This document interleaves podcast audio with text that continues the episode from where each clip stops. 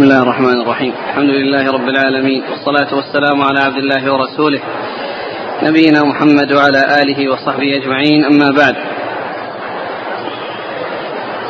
قال الإمام الحافظ أبو عيسى الترمذي رحمه الله تعالى قال في جامعه في كتاب الدعوات باب ما يقول في سجود القرآن. قال حدثنا قتيبة قال حدثنا محمد بن يزيد بن خنيس قال حدثنا الحسن بن محمد بن عبيد الله بن أبي يزيد. قال قال لي ابن جريج أخبرني عبيد الله بن أبي يزيد عن ابن عباس رضي الله عنهما أنه قال جاء رجل إلى النبي صلى الله عليه وعلى آله وسلم فقال رأيتني الليلة وأنا نائم كأني كنت أصلي خلف شجرة فسجدت فسجدت الشجرة لسجودي وسمعتها وهي تقول اللهم اكتب لي بها عندك أجرا وضع عني بها وزرا واجعلها لي عندك ذخرا. وتقبلها مني كما تقبلتها من عبدك داود. قال ابن جريج قال لي جدك. قال ابن عباس فقرأ النبي صلى الله عليه وآله وسلم سجدة ثم سجد. قال ابن عباس فسمعته وهو يقول مثل ما أخبر الرجل من قول الشجرة. قال أبو عيسى هذا حديث غريب لا نعرفه إلا من هذا الوجه. وفي الباب عن أبي سعيد رضي الله عنه.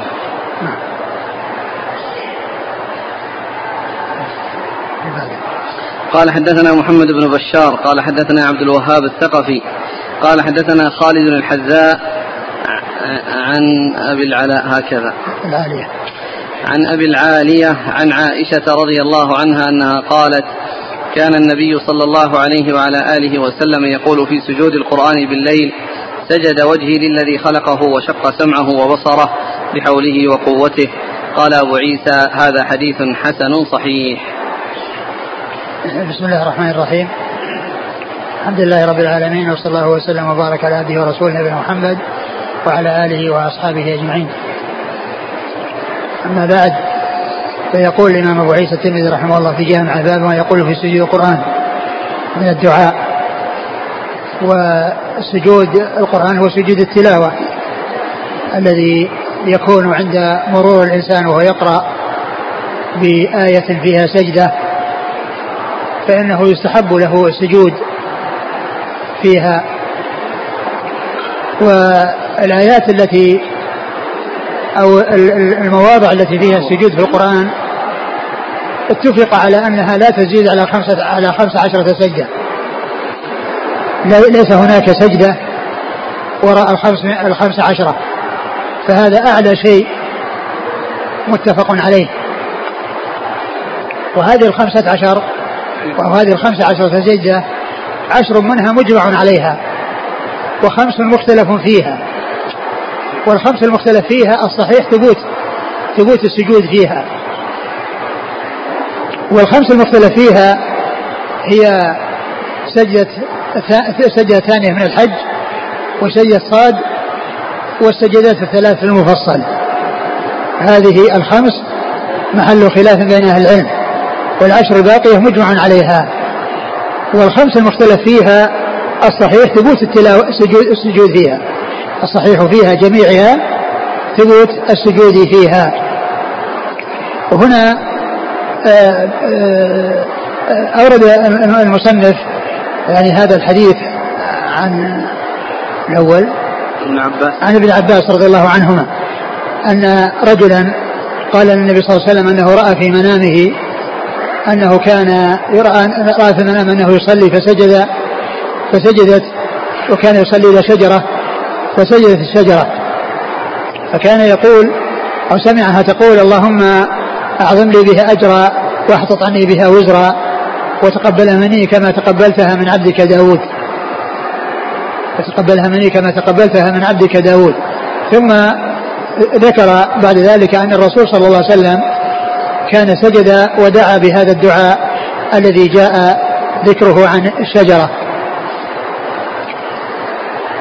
والسجود وذكر الترمذي له هنا يعني معناه أن هذا سجود تلاوة.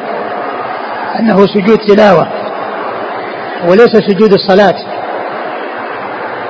ومن المعلوم أن أن الشجرة يسجد وأن كل المخلوقات تسجد لله عز وجل كما جاء ذلك في سورة الحج. لم ترى الله أن الله يسجد من السماوات ومن في الأرض والشمس والقمر والنجوم والجبال والشجر والدواب. فذكر وبين سبحانه وتعالى أنه يسجد له من في السماوات ومن في الأرض ثم ذكر ثلاثة مما في السماوات مما في السماء وهي العلو وهي ال ال وهي ألم ترى والشمس والقمر والنجوم. والنجوم. فهذه مما في العلو. ثم ذكر ما يتعلق بالأرض والجبال والشجر والدواب. والجبال والشجر والدواب. فهذا يفيد أن كل شيء يخضع لله عز وجل وأن كل شيء يسجد لله عز وجل. وهذا الحديث فيه سجود هذه الشجرة لله سبحانه وتعالى. وقد جاء في سورة الرحمن والنجم والشجر يسجدان. والنجم والشجر, والشجر يسجدان. وقد ذكر ابن كثير رحمه الله في تفسيره أن ابن جرير قال إن المقصود بالنجم ما ليس له ساق والشجر ما له ساق. ثم قال والصحيح أن المقصود بالنجم هو النجم المعروف الذي في السماء واستدل بهذه الآية التي في سورة الحج على بيان أن النجوم تسجد لله عز وجل وأن الشمس والقمر كلها تسجد لله عز وجل وكذلك آه، ذكر الشجر والجبال والدواب مما هو في الأرض. وابن عباس رضي الله عنه بين أن الرسول صلى الله عليه وسلم أنه سجد فسمعه يقول في سجوده مثل ما قالت الشجرة مثل ما قالت الشجرة. والحديث حسنه الشيخ الألباني رحمه الله وفي إسناده من هو متكلم منه وفي المتن أيضا نكارة بالنسبة للشجر فإن قول الشجرة اللهم أعظم لي بها أجرا واحطط عني بها وزرا. فإن الشجر غير مكلف غير مكلف وليس له وليس عليه ذنوب ولكن كونه يسجد لله ويخضع لله ويسبح لله هذا جاء في كتاب الله عز وجل وسنة رسوله صلى الله عليه وسلم. ولكن النظر إنما هو في كون الشجر عليه وزر وأنه يحصل أجرا وأما كونه يكون خاضعا لله ويسجد لله ويسبح لله فهذا جاء في القرآن الكريم ثم أورد أبو عيسى حديث عائشة رضي الله عنها وأن النبي صلى الله عليه وسلم كان يقول في السجود سجود التلاوة آه، إيش اللفظ؟ قال كان صلى الله عليه وسلم يقول في سجود القرآن بالليل سجد وجهي للذي خلقه وشق سمعه وبصره بحوله وقوته سجد وجهي للذي للذي آه خلقه. للذي خلقه وشق سمعه وبصره بحوله وقوته. فهذا ثابت عن رسول الله صلى الله عليه وسلم وكذلك السجود الذي الذي مر وهو أطول من هذا سجد وجه الله الذي خلقه وصوره وشق سمعه وبصره. تبارك الله أحسن الخالقين. أيضا كذلك ثابت و وهذا الذي جاء يعني جاء بهذا الإسناد الذي ذكرته ذكره الشيخ ذكره المصنف وذكره الشيخ ناصر وحسن الشيخ ناصر والترمذي أشار إلى ضعفه حيث قال إنه غريب. وفيه رجلان متكلم فيهما. نعم. قال حدثنا قتيبة. ثقة أخرجها أصحاب كتب الستة. عن محمد بن يزيد بن خنيس مقبول أخرج له. الترمذي وابن ماجه. عن الحسن بن محمد بن عبيد الله بن أبي يزيد. وهو مقبول. وله الترمذي وابن ماجه. نعم. عن ابن جريج. وهو ثقة أخرج أصحاب كتب الستة. عن عبيد الله بن أبي يزيد. وهو ثقة أخرج له. أصحاب الكتب. نعم. عن ابن عباس. ابن عباس عبد الله بن عباس رضي الله عنهما أحد العبادلة وأحد المكثرين من حديث الرسول صلى الله عليه وسلم. وفي الباب عن أبي سعيد. أبو سعيد الخدري سعد بن مالك بن سنان. من أكثر الصحابة حديثا. قال حدثنا محمد بن بشار. شوف اللي ذكره الشعر عن أبي سعيد أشار إلى حديثه.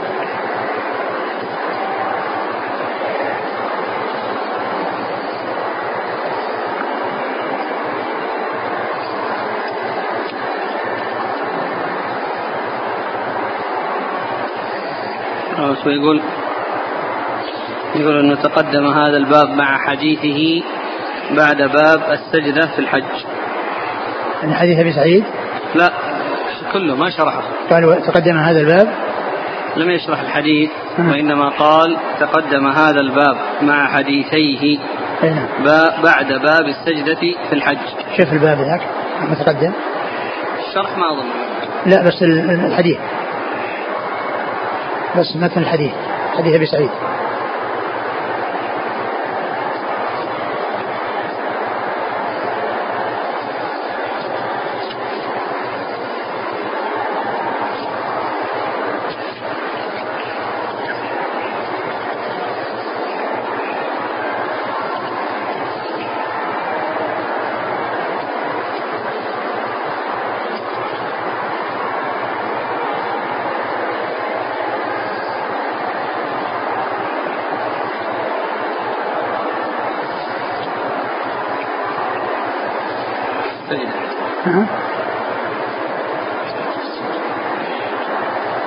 ما ورده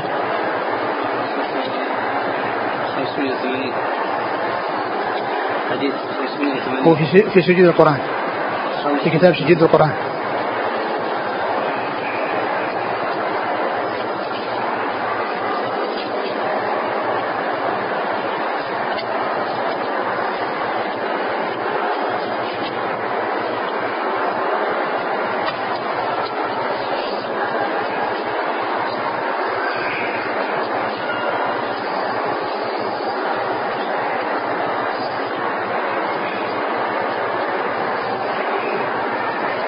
هناك لم يذكر ما ذكره؟ ذكر حديثين. حديث ابن عباس ثم حديث عائشة. اللي, موجودة الآن. إيه. حديثين تقدما 579 580 وما ذكر حديث أبي سعيد؟ قال وفي الباب عن أبي سعيد. مم. طيب. طيب بعده. إسناد عائشة. قال حدثنا محمد بن بشار. ثقة أخرج أصحاب الكتب الستة. عن عبد الوهاب الثقفي. هو؟ ثقة أخرج أصحاب الكتب. نعم. عن خالد الحذاء. ثقة أخرج أصحاب الكتب الستة. عن أبي العالية. وهو وهو رفيع. نعم رفيع. أخرج له. أصحاب الكتب. نعم. عن عائشة. نعم. يقول شيخنا الفاضل هل يقال في سجود التلاوة سبحان ربي الأعلى ثلاثا ثم يؤتى بهذا الدعاء أم يكتفى بالدعاء هذا فقط؟ لا يؤتى يؤتى بذلك. أقول يؤتى بذلك لأن السجود يؤتى بسبحان ربي الأعلى.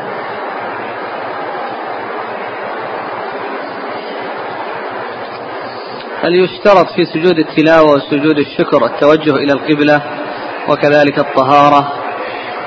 التوجه القبلة نعم. يعني حيث كان ذلك ممكنا أما إذا كان الإنسان هو راكب راكب يعني فهو مثل صلاته النافلة يعني يسجد إلى أي جهة. وأما إذا كان يعني آه، متمكن كان يكون على الأرض فإنه يتجه القبلة. وأما الطهارة فإنه لا يشترط. الطهارة لا تشترط لسجود التلاوة.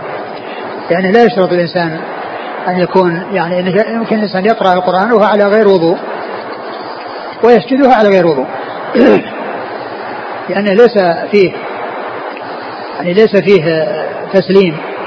وقد ذكر هذا بعض أهل العلم عند شرح الحديث مفتاح الصلاة الطهور, الطهور وتحريمها التكبير وتحليلها التسليم. قالوا أن سجود التلاوة لا يكون يعني له يعني يعني هذا الحكم لأنه لا يلزم فيه يعني هذا الذي يلزم في آه، الصلاة.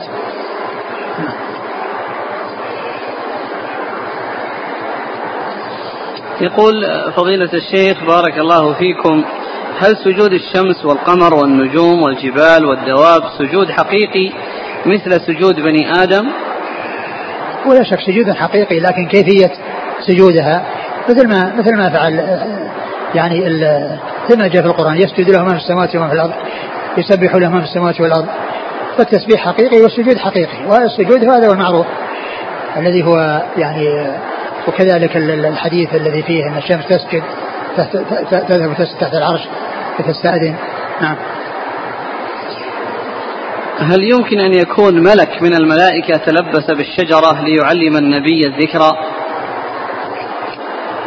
ما ما أعرف يعني لهذا وجه وإنما الكلام أضيف إلى الشجرة. ما أضيف إلى إلى ملك. هل ترتفع النكارة؟ إذا قلنا أن القصة كانت في المنام وكانت للتعليم. الكلام على بس كون الشجرة قالت هذا الكلام. اللهم أعظم لي بها أجرا وأعني بها وزرا. وهي ليس لها. ثم أيضا الدعاء يعني إنما يعتبر بفعل الرسول صلى الله عليه وسلم إذا ثبت ذلك عنه. وإذا كان في غير هذا الإسناد. يعني هذا الإسناد يعني فيه نظر لكن إذا جاء يعني شيء يقويه يعني فيما يتعلق بفعل الرسول صلى الله عليه وسلم هذا أمر واضح لأن الرسول صلى الله عليه وسلم وإن كان هو غفر الله له ما تقدم من ذنبه وما تأخر إلا أنه يقول ذلك يعلم الناس مثل ما يحصل في كثير من الأحاديث التي يضيف النبي صلى الله عليه وسلم تلك إلى نفسه وهو يعلم الناس بذلك. صلوات الله وسلامه وبركاته عليه. يقول ذكر العلامة علي الكرجي القصاب في كتابه نكت القرآن عند قوله تعالى وإذا قرئ عليهم القرآن لا يسجدون. قال فيه جواز السجود عند أي آية من القرآن. فما رأيكم؟ العلماء أجمعوا على أن ما في سجود إلا 15 بإجماع بإجماع العلماء أنه لا زيادة لا سجود في أكثر من 15 آية. ذكر ذلك ابن حزم في كتاب مراتب الإجماع وغيره. أجمعوا على أنه ليس هناك في القرآن أكثر من 15 سجدة فكيف يعني؟ الكلام ليس له أساس. هذا مو صحيح. يعني أي كلمة فيها سجدة أو فيه شيء فيه سجود أن يسجد للقرآن سجد القرآن بالثبوت. ولهذا الخمس مواضع اختلف فيها. بعضهم أجاز وبعضهم منع. مع أن الأحاديث وردت فيها. لكن يمكن الذين منعوا أنهم ما ثبت عندهم أو ما بلغهم أو ما صح عندهم الحديث مع أن الأحاديث يعني كما هو واضح بعضها في الصحيح فيما يتعلق بهذه الخمس المختلف فيها.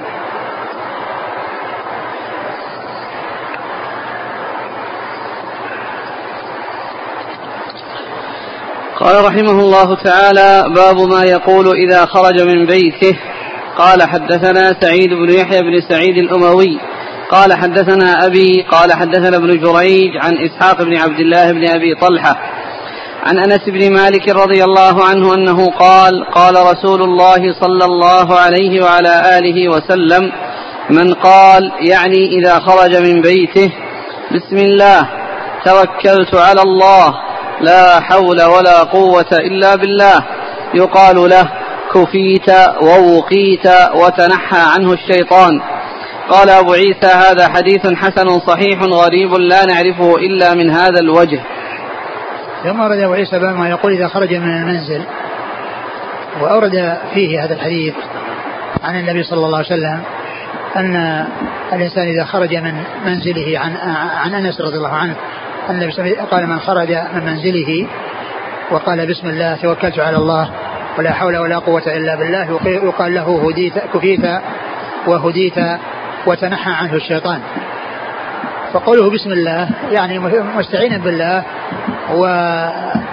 ومعتمدا على الله وقوله توكلت على الله يعني فيه تفويض الأمور الله عز وجل والاعتماد عليه وأنه يتوكل عليه لا على غيره. بسم الله توكلت على الله. يقال لا حول ولا قوة إلا بالله. أي أن ليس هناك أحد يستطيع أن يعمل أي عمل إلا ب ب بكون الله عز وجل هو الذي قواه على ذلك وأعانه عليه فهو الذي بيده كل شيء وهو القادر على كل شيء. من آه، أقدره الله عز وجل لا يقدر أحد على شيء إلا إذا أقدره الله عليه. فلا حول للإنسان في شيء ولا قوة له إلا بإقدار الله عز وجل له وتوفيقه له وتسديده له بأن يحصل له فعل ما يريده من الخير بتقوية الله عز وجل له وتسديد الله عز وجل وتوفيقه له سبحانه وتعالى. فإنه يقال له كفيت وهديت. كفيت وهديت وتنحى. كفيت كفيت ووقيت وتنحى عن الشيطان. كفيت ووقيت وتنحى عن الشيطان يعني ابتعد عن الشيطان. يعني حصل له ما أراد. من كونه توكل على الله عز وجل فإنه كفاه ومن توكل على الله عز وجل كفاه. وكذلك وقي يعني آه، الشر ووقي البلاء وتنحى عنه الشيطان الذي هو مصدر الشرور ومصدر البلاء فإنه يبتعد من ذكر الله عز وجل. نعم.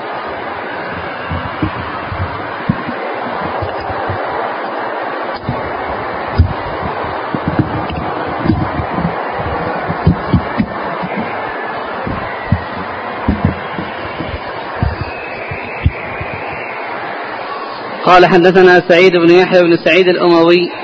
هو ثقة أخرج أصحاب الكتب إلا ابن ماجه. وأبوه. صدوق يغرب أخرج أصحاب الكتب. نعم. عن ابن جريج عن إسحاق بن عبد الله بن أبي طلحة. وهو ثقة أخرج أصحاب الكتب الستة. عن أنس بن مالك. خادم الرسول صلى الله عليه وسلم وأحد المكثرين من حديثه.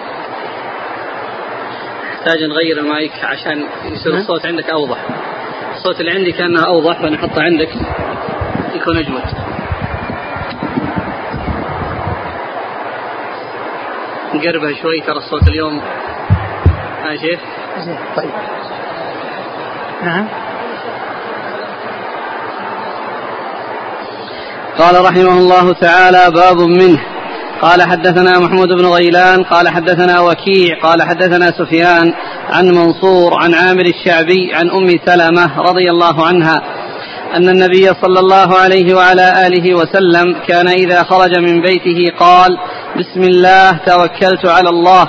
اللهم إنا نعوذ بك من أن نزل أو نضل أو نظلم أو نظلم أو نجهل أو يجهل علينا.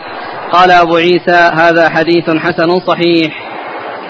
ثم روي أبو عيسى حديث أم سلمة رضي الله عنها أن النبي صلى الله عليه وسلم قال كان كان إذا خرج من بيته قال بسم الله توكلت على الله. كان إذا خرج من بيته قال بسم الله توكلت على الله. وهذا مثل اللفظ الذي تقدم. بسم الله توكلت على الله. جمع بين آه، ذكر اسم الله عز وجل والاستعانة به والتوكل عليه وتفويض الأمور إليه وأن كل شيء بيده سبحانه وتعالى. ما شاء الله تعالى ما شاء الله تعالى كان وما لم يشاء لم يكن. اللهم إنا نعوذ بك أن نزل من الزلل وهو حصول الخطأ وحصول الذنب من غير قصد. كما يقال زلت الرجل إذا انحرفت ف فيستعيذ بالله أن يحصل منه الزلل وأن يحصل منه الخطأ من غير قصد. وكذلك أيضا ما كان يحصل من قصد وهو الضلال وقال وأن ضل يعني نضل عن الهدى وعن الحق. وأن نجهل أو نظلم أو نظلم.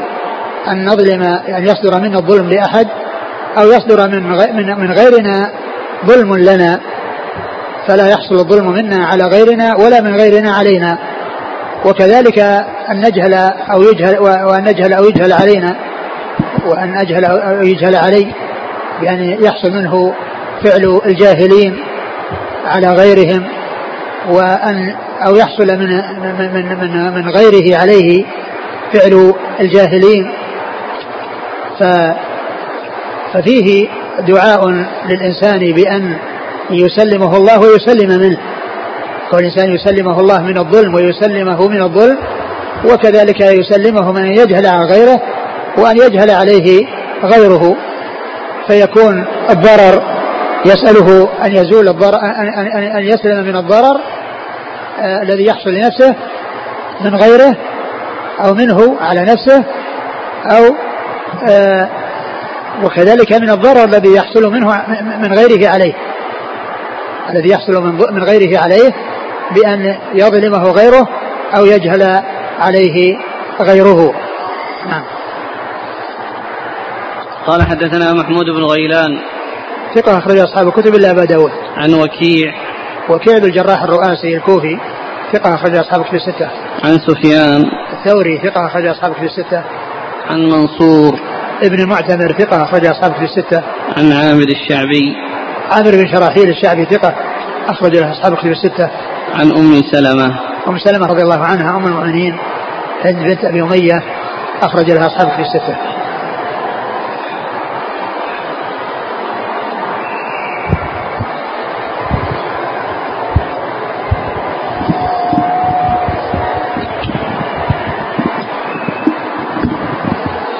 يقول السائل.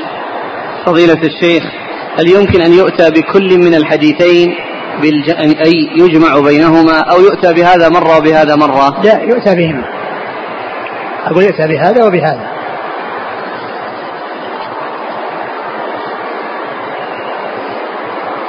إذا قال الشخص هذا الدعاء بعد الخروج من البيت بقليل هل يجزئه ذلك أم يشترط أن يقوله مباشرة عند الخروج؟ على كل الإنسان عليه يحرص أن يأتي به ولو أن مشى قليلا وتذكره يأتي به.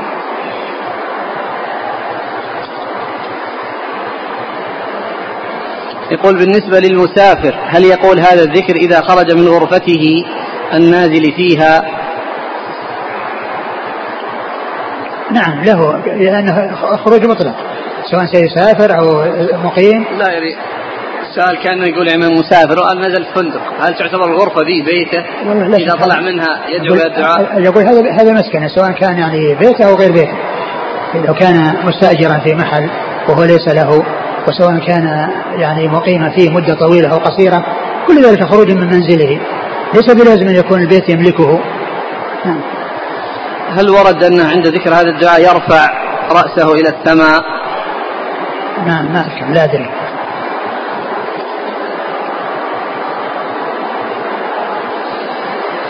قال رحمه الله تعالى باب ما يقول إذا دخل السوق. قال حدثنا أحمد بن منيع قال حدثنا يزيد بن هارون قال أخبرنا أزهر بن سنان قال حدثنا محمد بن واسع قال قدمت مكة فلقيني أخي سالم بن عبد الله بن عمر فحدثني عن أبيه رضي الله عنه عن جده رضي الله عنه أن رسول الله صلى الله عليه وعلى آله وسلم قال من دخل السوق فقال لا إله إلا الله وحده لا شريك له.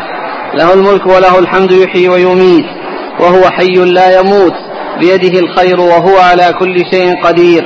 كتب الله له ألف ألف حسنة ومحى عنه ألف ألف سيئة ورفع له ألف ألف درجة. قال قال أبو عيسى هذا حديث غريب. وقد رواه عمرو بن دينار وهو قهرمان آل الزبير عن سالم بن عبد الله. هذا الحديث نحوه. قال حدثنا بذلك أحمد بن عبدة الضبي. قال حدثنا حماد بن زيد والمعتمر بن سليمان. قال حدثنا عمرو بن دينار وهو قهرمان آل الزبير عن سالم بن عبد الله بن عمر عن أبيه عن جده رضي الله عنهما أن رسول الله صلى الله عليه وعلى آله وسلم قال من قال في السوق لا إله إلا الله وحده لا شريك له له الملك وله الحمد يحيي ويميت وهو حي لا يموت بيده الخير وهو على كل شيء قدير. كتب الله له ألف ألف حسنة ومحى عنه ألف ألف سيئة وبنى له بيتا في الجنة.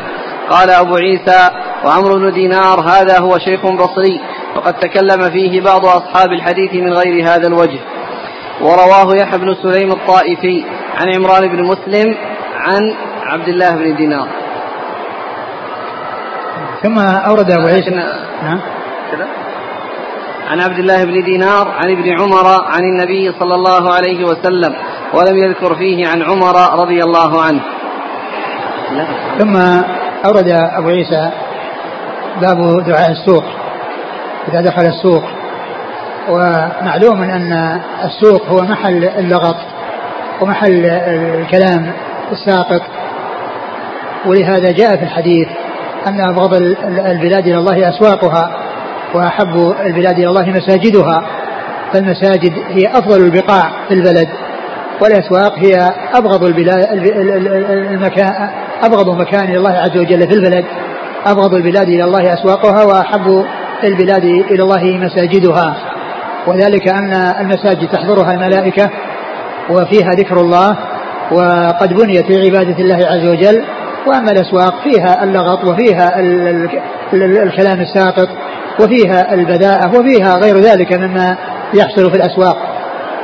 فيكون الإنسان الذي يذكر الله عز وجل فيها آه، يكون ذاكرا لله عز وجل في مكان يغفل فيه عن ذكر الله يغفل فيه عن الذكر فمن أجل ذلك كان فضله عظيما وثوابه جزيلا وذلك لما فيه من آه، من ذكر الله عز وجل والتنبيه إلى ذكر الله.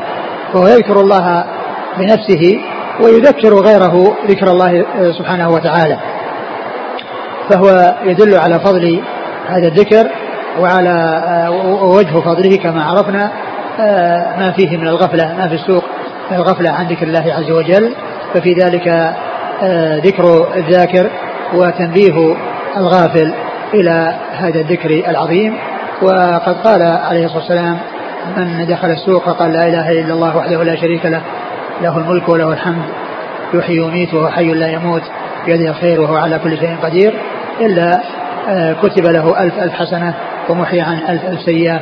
و, و ورفع له ألف درجة. ألف ألف درجة. نعم. قال حدثنا أحمد بن منيع. ثقة أخرج أصحابه في الستة. عن يزيد بن هارون. ثقة أخرج أصحابه في الستة. عن أزهر بن سنان وهو ضعيف أخرج له. الترمذي. ها؟ ها؟ نعم الترمذي. أخرجه الترمذي نعم. عن محمد بن واسع. وهو؟ ثقة أخرجه مسلم وأبو داود والترمذي والنسائي. نعم.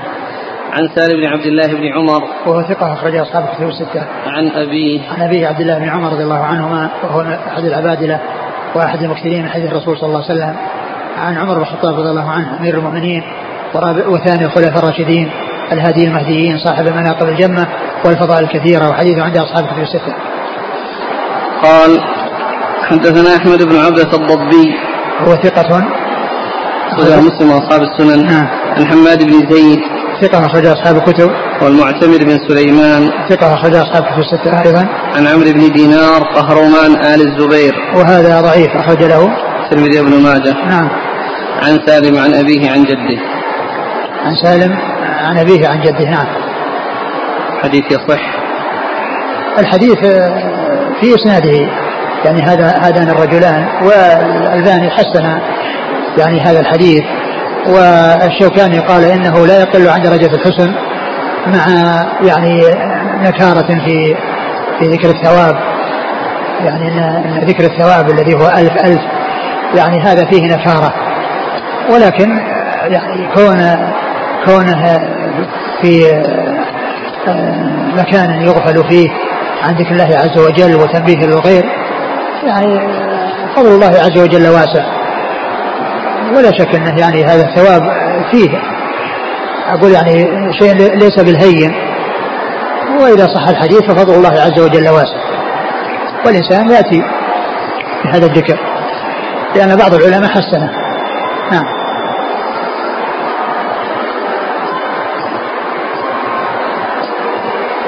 قال قهرمان إيش معنى قهرمان؟ قهرمان قيل هو الخازن أو المسؤول عن شؤون أهل البيت يعني الذي مسؤول عن عن إحضار ما يحتاجون إليه وقيل هو الخازن الذي تحت يده آه، تدبير آه، أو إحضار ما يحتاج إليه أهل المنزل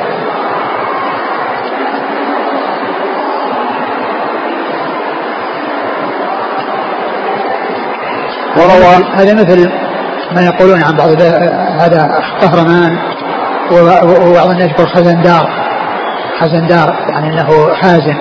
أقول قريب من هذا المعنى. نعم.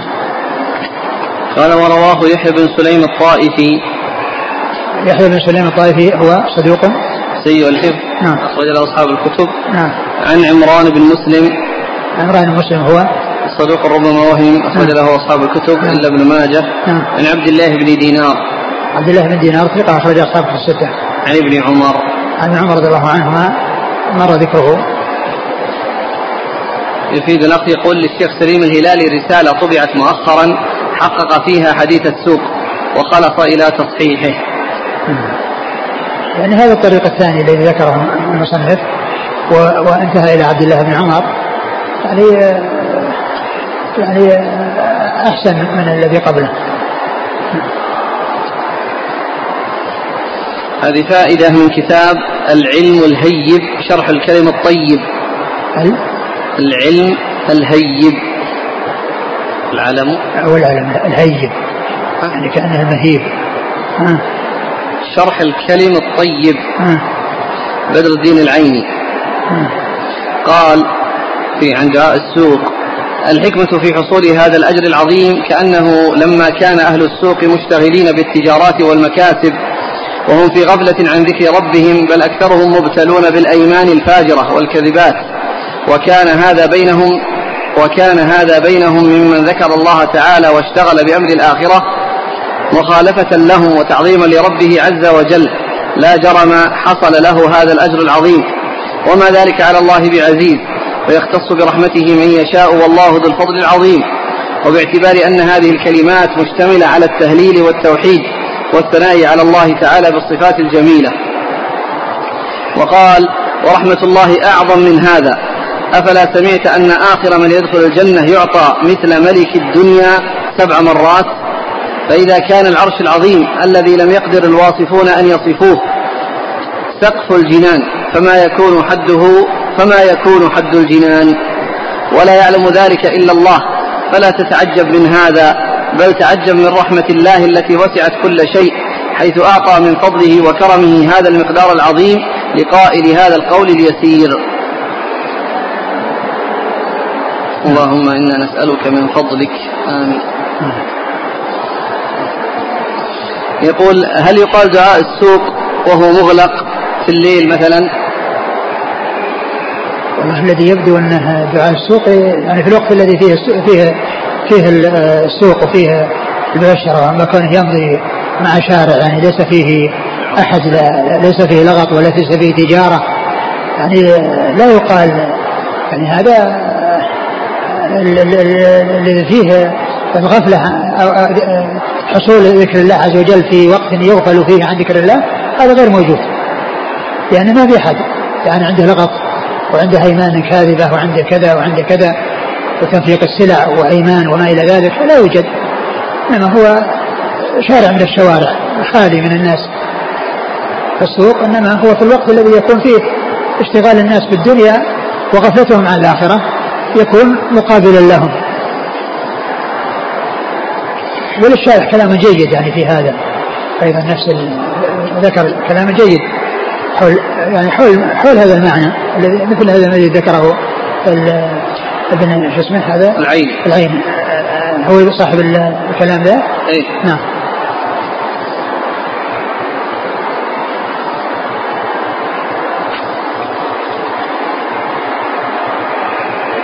وهذا الكلام الذي هو لا إله إلا الله وحده لا شريك له هذا هو الذي قال فيه النبي خير ما قلت أنا والنبيون قبلي لا إله إلا الله وحده لا شريك له. له الملك وله على كل شيء قدير.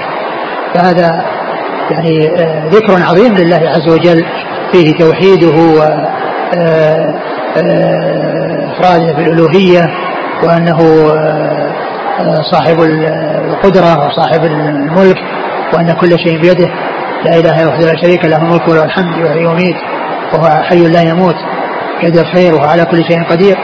كل هذا تعظيم لله عز وجل وهو خير الكلام أو من خير الكلام نعم.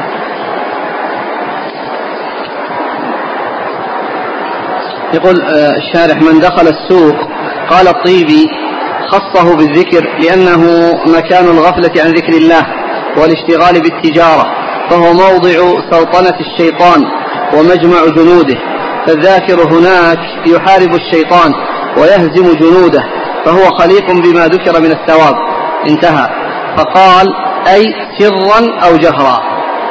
هذا جاء فيه سؤال هل يقوله هذا الذكر ويرفع الصوت ليذكر الناس؟ والله لا شك رفع الصوت لا شك أنه هو الأولى. والأجر يحصل يعني على كل حال لكن كونه يرفع صوته حتى ينبه الناس لا شك أن هذا هو الذي هو الأولى. قال بيده الخير وكذا الشر لقوله تعالى قل كل من عند الله فهم من باب الاكتفاء. أو من طريق الأدب فإن الشر لا ينسب إليه وهو على كل شيء يعني لا ينسب إليه استقلالا وأما كونه يدخل مع غيره فإن كل شيء الله تعالى خالقه وموجده لا يكون في الوجود إلا ما شاء. الله خالق كل شيء سواء كان خيرا أو شرا. نعم. وهو على كل شيء أي مشيء قدير. كلمة مشيء يعني شاءه الله. يعني الأولى الإطلاق يعني الذي الذي شاء هو الذي لا يشاء هو على كل شيء قدير. الذي يشاء أن يوجد هو عليه قدير والذي يشاء ألا يوجد هو عليه قدير لو لو أراده أو لو شاءه. هو على كل شيء قدير. آه، آه، قال الله عز وجل ولو ردوا لعادوا لما نهوا عنه. فهذا شيء لا يكون. والله عز وجل على كل شيء قدير. قدير قادر على أن يعيد الناس يعني إلى الحياة الدنيا إلى الحياة.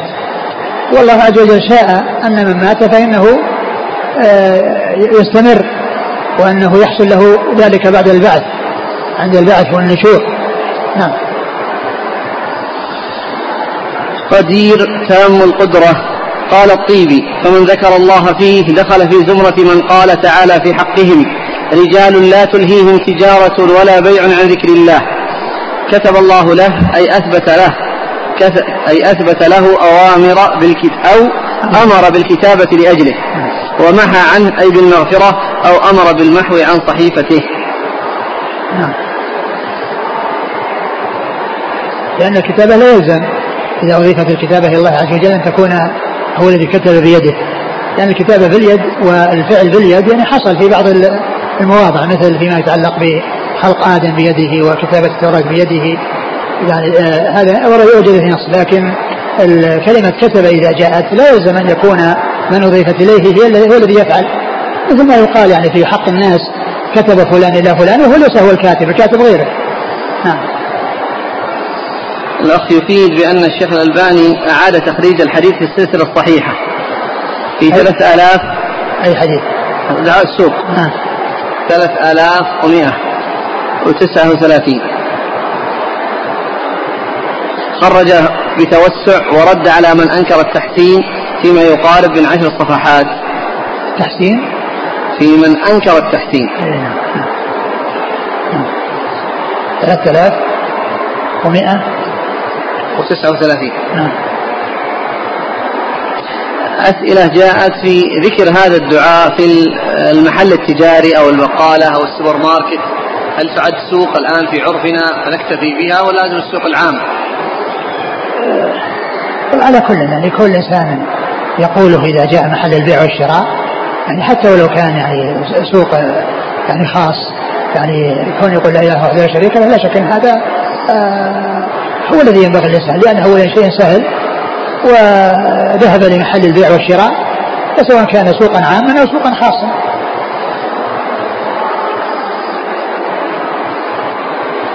يقول أسكن في شارع يعتبر سوق بما فيه من محلات على امتداده.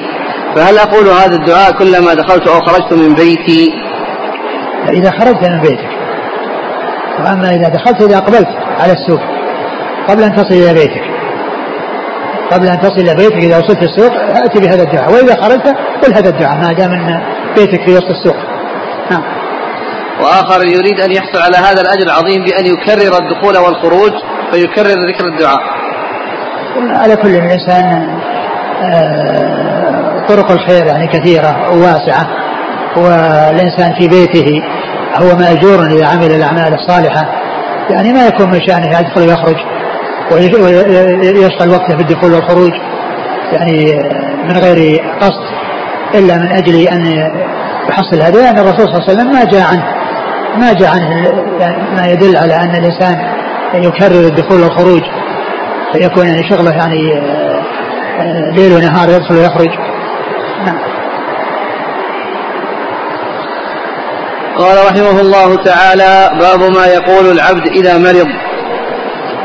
قال حدثنا سفيان بن وكيع قال حدثنا إسماعيل بن محمد بن جحادة قال حدثنا عبد الجبار بن عباس عن أبي إسحاق عن الأغر أبي مسلم قال أشهد على أبي سعيد وأبي هريرة رضي الله عنهما أنهما شهدا على على النبي صلى الله عليه وسلم أنه قال من قال لا إله إلا الله والله أكبر صدقه ربه فقال لا إله إلا أنا وأنا أكبر. وإذا قال لا إله إلا الله وحده قال يقول لا إله إلا أنا وحدي. وإذا قال لا إله إلا الله وحده لا شريك له. قال الله لا إله إلا أنا وحدي لا شريك لي. وإذا قال لا إله إلا الله له الملك وله الحمد. قال لا إله إلا أنا لي, لي الملك. وإذا قال لا إله إلا الله ولا حول ولا قوة إلا بالله. قال لا إله إلا أنا ولا حول ولا قوة إلا بي. وكان يقول من قالها في مرضه ثم مات لم تطعمه النار. قال هذا حديث حسن غريب. وقد رواه شعبة عن أبي إسحاق عن الأغر أبي مسلم عن أبي هريرة وأبي سعيد بنحو هذا الحديث بمعناه ولم يرفعه شعبة. قال حدثنا بذلك بندار قال حدثنا محمد بن جعفر عن شعبة بهذا. ثم عيسى باب في دعاء المريض. يعني ما يدعو به المريض. و قد أورد فيه حديث أبي سعيد وأبي سعيد الخدري أبي سعيد الخدري وأبي هريرة رضي الله عنهما. وفيه أن النبي صلى الله عليه وسلم قال من قال كذا صدقه الله ثم ذكر هذه الجمل التي يقول الله عز وجل فيها أنا كذا وأنا كذا وأنا كذا. عندما يقول كل عندما يقول المريض في الجملة والمقصود أنه يأتي بهذه الكلمات مجتمعة. والله عز وجل يصدقه فيها ويقول أنا كذا وأنا كذا يعني أنا الذي آه، خاطبته أو دعوته وقلت فيه كذا وكذا أنا. ثم إن الله عز وجل يثيبه هذا الثواب. اقرأ الحديث. قال من قال لا إله إلا الله والله أكبر صدقه ربه فقال لا إله إلا أنا وأنا أكبر. نعم. وإذا قال لا إله إلا الله وحده قال يقول لا إله إلا أنا وحدي. نعم. وإذا قال لا إله إلا الله وحده لا شريك له قال الله لا إله إلا أنا وحدي لا شريك لي. وإذا قال لا إله إلا الله له الملك وله الحمد قال لا إله إلا أنا لي الملك ولي الحمد. وإذا قال لا إله إلا الله ولا حول ولا قوة إلا بالله قال لا إله إلا أنا ولا حول ولا قوة إلا بي. وكان يقول من قالها في مرضه ثم مات لم تطعمه النار. آه، أولا لا إله إلا الله والله أكبر. لا إله إلا الله وحده لا شريك له وهو على كل شيء قدير. لا إله إلا الله ولا حول ولا قوة إلا بالله. يعني أنه يأتي بهذا الذكر والله عز وجل يصدقه ويقول هذا الذي آه، جاء في هذا الحديث. وثواب ذلك أن من قال ذلك ومات فإنها لا تطعمه النار يعني لا يكون وقودا للنار ولا يعني يكون آه، من أهل النار وإنما يسلمه الله عز وجل منها فلا تطعمه ولا يناله عذابها وإنما يكون من أهل الجنة. قال حدثنا سفيان بن وكيع. هو كان صدوقا وابتلي بوراق وحد أدخل في حديثه ما ليس منه وترك لكن الحديث جاء من غير طريق آه، سفيان. جاء عن أبي بكر بن أبي شيبة يعني في سنن ابن ماجه. و يعني هذا الرجل الذي في الإسناد لا يؤثر وجوده فيه لأنه جاء من غير طريقه من الثقات. نعم. قال الترمذي وابن ماجه. نعم. عن إسماعيل بن محمد بن جحادة. وهو؟ صدوق يهم أخرجه الترمذي نعم عن عبد الجبار بن عباس هو صدوق في البخاري المفرد وأبو داود في القدر والترمذي نعم. عن أبي إسحاق هو الهمداني عبد عمرو بن عبد الله الهمداني السبيعي ثقة أخرج أصحاب كتب الستة. عن الأغر أبي مسلم وهو ثقة أخرج له. قال المفرد ومسلم وأصحاب السنن. نعم. عن, عن أبي سعيد أبي سعيد الخدري وأبو هريرة من أكثر أصحاب الرسول صلى الله عليه وسلم حديثا. قال حدثنا بندار عن محمد بن جعفر. بندار هو محمد بن بشار وهو ثقة أخرج أصحاب الكتب. محمد بن جعفر هو الملقب غندر ثقة أخرج أصحاب الكتب. عن شعبة. شعبة بن الحجاج الواسطي ثقة أخرج أصحاب الكتب. عن أبي إسحاق عن الأغر عن أبي هريرة وأبي سعيد. نعم. قال رحمه الله تعالى باب ما يقول إذا رأى مبتلى. قال حدثنا محمد بن عبد الله بن بزيع قال حدثنا عبد الوارث بن سعيد عن عمرو بن دينار مولى آل الزبير عن سال بن عبد الله بن عمر عن ابن عمر رضي الله عنه عن عمر رضي الله عنه أن رسول الله صلى الله عليه وسلم قال من رأى صاحب بلاء فقال الحمد لله الذي عافاني مما ابتلاك به وفضلني على كثير ممن خلق تفضيلا. إلا عوفي من ذلك البلاء كائنا ما كان ما عاش. قال أبو عيسى هذا حديث غريب. وفي الباب عن أبي هريرة رضي الله عنه وعمرو بن دينار قهرمان آل الزبير شيخ بصري وليس هو بالقوي في الحديث. وقد تفرد بأحاديث عن سالم بن عبد الله بن عمر. وقد روي عن أبي جعفر محمد بن علي أنه قال إذا رأى صاحب بلاء فتعوذ منه. يقول ذلك في نفسه ولا يسمع صاحب البلاء. قال حدثنا أبو جعفر عندنا الشيباني. هو السمناني قال حدثنا أبو جعفر السمناني وغير واحد قالوا حدثنا مطرف بن عبد الله المدني. قال حدثنا عبد الله بن عمر العمري عن سهيل بن أبي صالح عن أبيه عن أبي هريرة رضي الله عنه أنه قال قال رسول الله صلى الله عليه وعلى آله وسلم من رأى مبتلى فقال الحمد لله الذي عافاني مما ابتلاك به وفضلني على كثير ممن خلق تفضيلا لم يصبه ذلك البلاء. قال أبو عيسى هذا حديث غريب من هذا الوجه. ثم ذكر أبو عيسى باب ما يقوله من رأى مبتلى. يعني من راى مبتلا في جسده إذا كان فيه عيب من العيوب. وهو قد أنعم الله عليه بهذا بهذه النعمة التي فقدها غيره. فإنه يقول يعني هذه المقالة الحمد لله الذي عافاني مما ابتلاك به وفضلني على كثير من خلق تفضيلا ويقولها بينه وبين نفسه دون أن يسمع غيره. وقيل إن هذا فيما يتعلق بالبدن أما فيما يتعلق بالدين. فانه يقول ذلك أيضا وله أن يسمع يعني من يقول فيه ذلك يعني حتى قد يكون ذلك رادعا له وزاجرا له إلى أن يسعى إلى التخلص من هذا البلاء الذي هو واقع فيه. وفي هذا الذكر ثناء على الله عز وجل وحمد وشكر على أن أعطاه الله تعالى هذه النعم التي يتمكن بها من آه، التصرف كما يشاء بخلاف غيره فإنه لا يتمكن فمن الناس من لا يتحرك من فراشه ومنهم من يكون فيه آه، بلاء شديد وفي ضرر عظيم. وقد أنعم الله عز وجل على هذا الذاكر بهذه النعمة العظيمة التي فقدها غيره وهو آه، ممن وفقه الله عز وجل لتحصيلها والسلامة من ضدها وقد قال عليه الصلاة والسلام نعمتان مغبون فيهما كثير من الناس الصحة والفراغ. الصحة والعافية من مكنه الله عز وجل منها وأعطاها إياه. فإن عليه أن يشكر الله عز وجل على هذه النعمة وأن يستعملها في طاعة الله عز وجل وأن يقول بينه وبين نفسه إذا رأى مبتلا بشيء من هذه العاهات فإنه يدعو بهذا الدعاء ويكون ذلك سببا في سلامته منه بإذن الله عز وجل. نعم. قال حدثنا محمد بن عبد الله بن بزيع. هو ثقة أخرجه مسلم والترمذي والنسائي. نعم. عن عبد الوارث بن سعيد. ثقة أخرج أصحاب الكتب. عن عمرو بن دينار مولى آل الزبير عن سالم عن أبيه عن جده. نعم. ذكر قال وقد روي عن أبي جعفر محمد بن علي أنه قال إذا رأى صاحب بلاء فتعوذ منه يقول ذلك في نفسه ولا يسمع صاحب البلاء. نعم. هذا إذا كان في أمور البدن. وأما إذا كان يتعلق بالدين وفي إسماعه إياه مصلحة يفعل. إذا كان في إسماعه إياه مصلحة. وأبو جعفر هو محمد بن علي الباقر وهو ثقة أخرج له أصحاب كتب الستة. قال حدثنا أبو جعفر السمناني. هو محمد بن جعفر هو؟ ثقة أخرج له البخاري والترمذي وابن ماجه. نعم. عن مطرف بن عبد الله المدني. وهو؟ ثقة أخرج البخاري والترمذي وابن ماجه. نعم. عن عبد الله بن عمر العمري.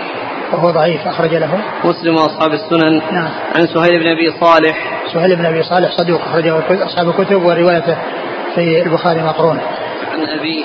عن أبيه أبو صالح ذكوان السمان وهو ثقة أخرج أصحاب الكتب الستة.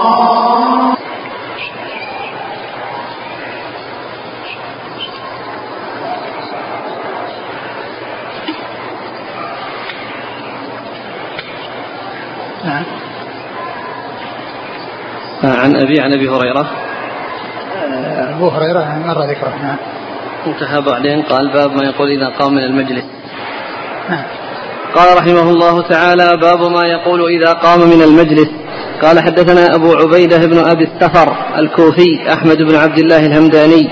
قال حدثنا حجاج بن محمد قال قال ابن جريج أخبرني موسى بن عقبة عن سهيل بن أبي صالح عن أبيه عن أبي هريرة رضي الله عنه أنه قال قال رسول الله صلى الله عليه وعلى آله وسلم من جلس في مجلس فكثر فيه لغطه فقال قبل أن يقوم من مجلسه, من مجلسه ذلك سبحانك اللهم وبحمدك أشهد أن لا إله إلا أنت أستغفرك وأتوب إليك إلا غفر له ما كان في مجلسه ذلك.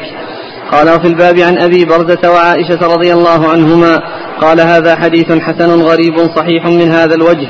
لا نعرفه من حديث سهيل إلا من هذا الوجه. حديث آخر. كان يعد النبي صلى الله عليه وسلم قال حدثنا نصر بن عبد بن عبد الله عندنا. عبد الرحمن. قال حدثنا نصر بن عبد الرحمن الكوفي. قال حدثنا المحاربي عن مالك بن مغول عن محمد بن سوقة عن نافع عن ابن عمر رضي الله عنهما أنه قال كان يعد لرسول الله صلى الله عليه وعلى آله وسلم في المجلس الواحد مئة مرة من قبل أن يقوم رب اغفر لي وتب علي إنك أنت التواب الغفور. قال حدثنا ابن أبي عمر قال حدثنا سفيان عن محمد بن سوقة بهذا الإسناد نحوه بمعناه قال هذا حديث حسن صحيح غريب. ثم رد عيسى باب ما يقوله إذا أراد أن يقوم من المجلس وهذا اللي يسمى كفارة المجلس. ورد فيه حديث أول أبي هريرة. أبي هريرة رضي الله عنه قال من من جلس في مجلس فكثر فيه لغطه. من جلس في مجلس فكثر فيه لغطه يعني لغط الكلام الذي آه، ليس بمستقيم يعني فيه آه، فيه خلط وفيه آه، كلام صخب أو فيه أشياء ليست مستقيمة. ثم إنه عند إذا أراد أن يقوم قال سبحانك اللهم وبحمدك لا إله إلا أنت أستغفرك وأتوب إليك. فإنه آه، يكفر الله عز وجل عنه ما حصل له في ذلك ذلك المجلس. ثم الحديث الثاني أن النبي صلى الله عليه وسلم كان آه، في المجلس الواحد يعد له مئة. أكثر من مئة؟ نعم. نعم أكثر من مئة. مرة من قبل أن يقوم يقول رب اغفر لي وتب علي إنك أنت التواب الغفور. يعد له يعد له. يعد لرسول الله صلى الله عليه وسلم في المجلس الواحد آه. مئة مرة من قبل أن يقوم رب اغفر لي وتب علي إنك أنت التواب الغفور. وهذا يعني يفيد تكرر ذلك منه وكثرة منه. وأن هذا يكون في أثناء جلوسه وعند عند انتهاء جلوسه ومعنى ذلك أنه يكثر من ذكر الله عز وجل بهذا الذكر الذي فيه الثناء على الله عز وجل وطلب المغفرة له والثناء عليه سبحانه وتعالى بأنه الغفور الرحيم. نعم. قال حدثنا أبو عبيدة بن أبي السفر أحمد بن عبد الله الهمداني وهو صدوق يهم أخرجه الترمذي والنسائي وابن ماجه. نعم. عن حجاج بن محمد. هو المصيصي ثقة أخرج أصحاب كتب الستة. عن ابن جريج عن موسى بن عقبة. موسى بن عقبة ثقة أخرج أصحاب كتب الستة. عن سهيل بن أبي صالح عن أبيه عن أبي هريرة. نعم. وفي الباب عن أبي برزة وعائشة. أبو برزة أخرج أصحاب كتب الستة. نعم. قال حدثنا نصر بن عبد الرحمن الكوفي. هو؟ ثقة أخرجه الترمذي وابن ماجه. عن المحاربي. هو عبد الرحمن بن محمد؟ نعم. لا نعم. بأس به أخرج نعم. أصحاب الكتب. نعم. عن مالك بن مغول. ثقة أخرج أصحاب الكتب. عن محمد بن سوقة. وهو؟ ثقة أخرج أصحاب الكتب. نعم. عن نافع عن ابن عمر. نافع مولى بن عمر ثقة أخرج أصحاب الكتب الستة. نعم. قال حدثنا ابن أبي عمر. هو العدني محمد بن يحيى صدوق أخرجه مسلم والترمذي والنسائي وابن ماجه. عن سفيان. هو بن عيينة ثقة أخرج أصحاب الكتب. عن محمد بن سوقة بهذا الإسناد نحوه بمعناه. نعم. باب ما جاء ما يقول عند الكر. والله تعالى أعلم وصلى الله وسلم وبارك على نبينا ورسول نبينا محمد وعلى آله وأصحابه أجمعين. جزاكم الله خيرا وبارك الله فيكم. ألهمكم الله الصواب ووفقكم للحق. ونفعنا الله بما سمعنا وغفر الله لنا ولكم وللمسلمين أجمعين. آمين. من جلس في مجلس فكثر فيه لغطه. هل هو قيد؟ يعني يقول السائل مثلا لو كان مجلس ذكر مجلس علم والله لا بأس الإنسان يأتي به لكن لأن غالب المجالس أنه يحصل فيها اللغط. لكن كون أي مجلس يقول فيه هذا الكلام لا شك أنه مطلوب. آه يذكر البعض قراءة سورة العصر عند ختام المجلس فهل هذا يصح؟ ورد ورد. يعني يعني يعني اثنين يعني إذا اثنين إذا افترقا يعني ورد في هذا. كل واحد يعني يقرأ سورة العصر. قبل قبل أن يقوم. هل فيه أنه لا بد من قوله وهو جالس؟ والله على كل يكون يقول جالس أو وهو في حال قيامه. المهم أنه يعني لا يخرج أو ينصرف من مكانه إلا وقد قال هذا سواء كان في حال جلوسه أو في حال انبعاثه وقيامه.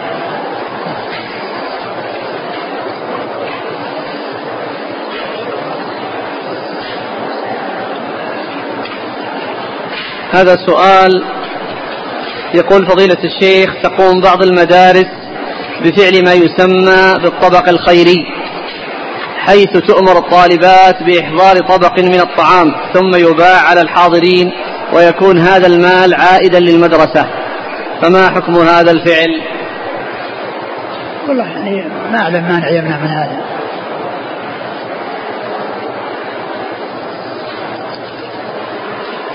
يقول عندنا في بلدنا كثير من المساجد بنيت بجنب الأسواق حتى إنك لتسمع ضجة السوق من المسجد.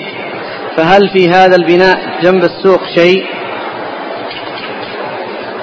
وجود المساجد في الأسواق لا بأس بذلك. ما أي مانع يمنع منه. الناس إذا إذا جاء الأذان يغلقون حوانيتهم ويدخلون في المسجد ويكون قريبا من أسواقهم. ثم إذا فرغوا من الصلاة انتهوا إلى أسواقهم. لا مانع يمنع من ذلك. ما صحة قول القائل إن الله على ما يشاء قدير. كون الإنسان يقول إن الله على كل شيء قدير لا شك أن هذا هو الأولى لأن فيه دخول ما يشاءه الله وما لا يشاءه الله.